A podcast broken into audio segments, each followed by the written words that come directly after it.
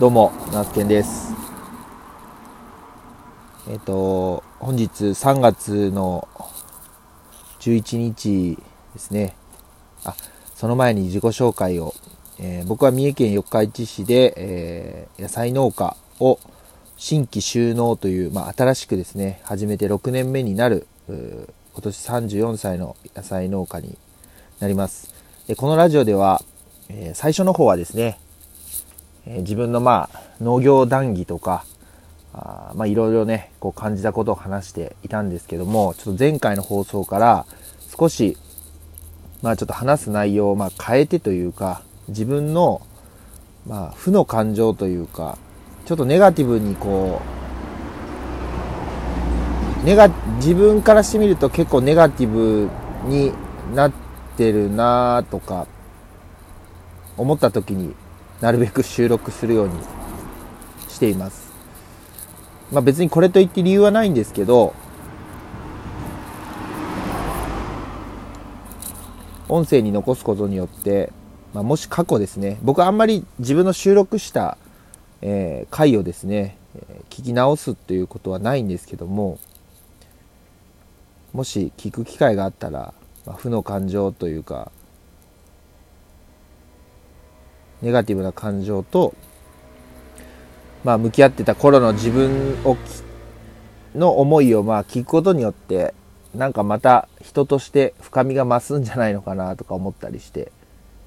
えーいます。であと、まあ、SNS とかでいろいろねこう発信しているんですけども、まあ、SNS、Twitter とか Instagram を主に使ってるんですけど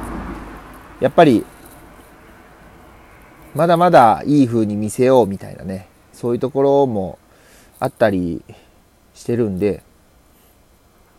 まあそういった部分だけじゃなくって、多分割合的に言ったら、まあ、失敗とかネガティブなことの方が日常では圧倒的に多いんで、まあ、SNS は本当ごくごく一部なのかなというふうに思ったりして、まあ、SNS は写真と文章で、で、まあ、ネガティブな感情とか自分の思っている感情は、まあ、このラジオトークで配信していこうという、そんな感じで前回から少し喋る内容というか自分の中の意識をね、変えて配信しています。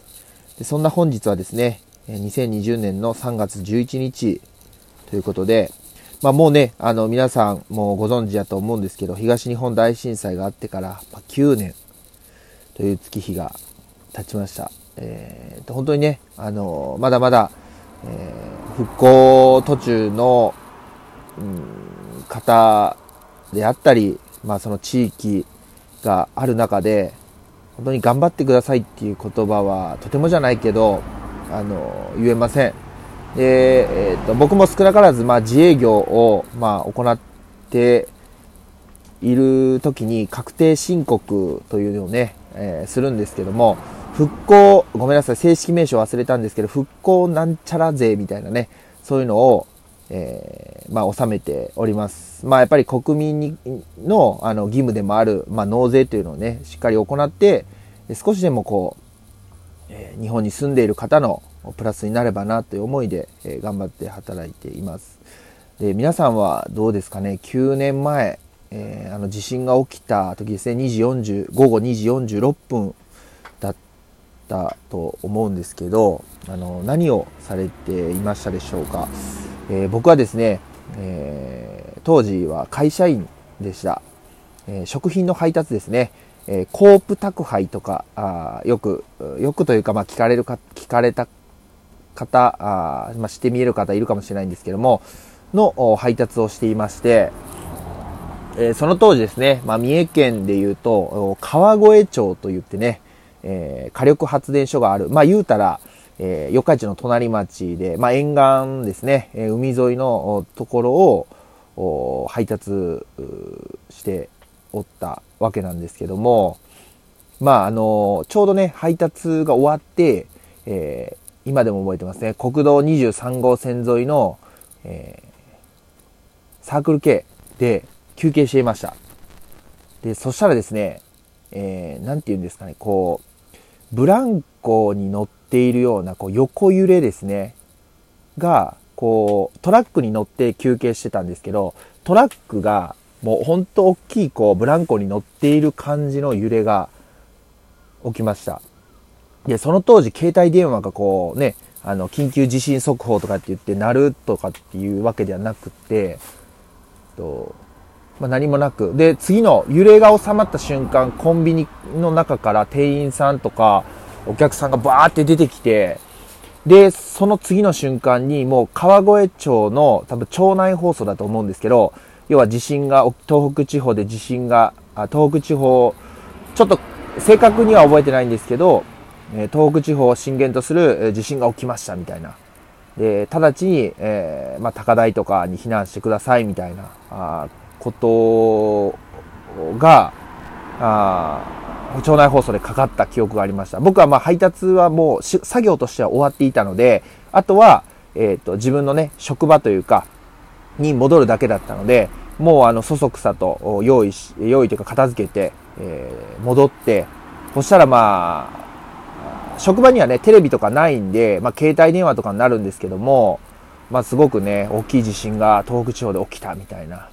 いうような情報を目にしました。で、まあ、あの、もちろんですけど、あの、地震が起きてすぐにですね、えー、奥さんの方に、えー、連絡して、奥さんが、えー、っと、子供をね、あの、まあ、妊娠していたので、え、大丈夫かなと思って電話、長女をですね、第一子を妊娠していたので電話したら、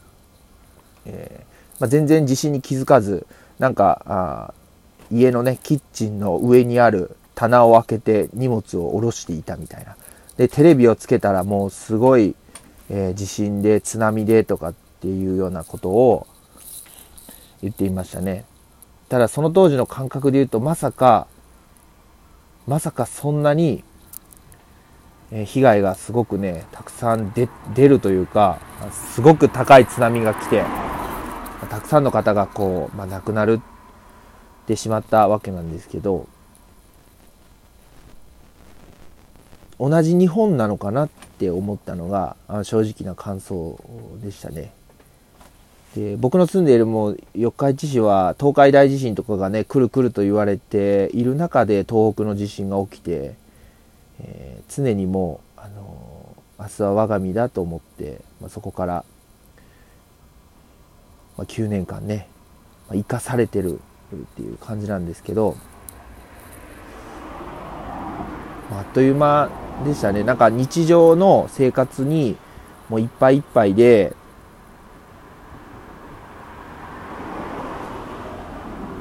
こ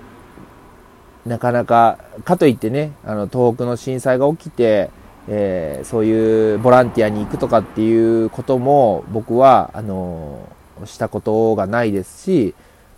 うん、なかなか直接的な何かこう協力っていうのは、あの、できてないですね。けど、まあ、あの、いろんな形で、え東北の農産物とかを、とかを買ったりとかですね、えー、果物とかを買ったり、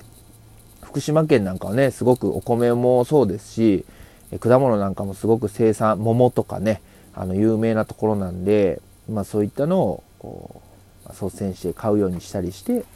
え日常生活の中で協力できる範囲でこう協力しているという、そんな9年間だったなと思います。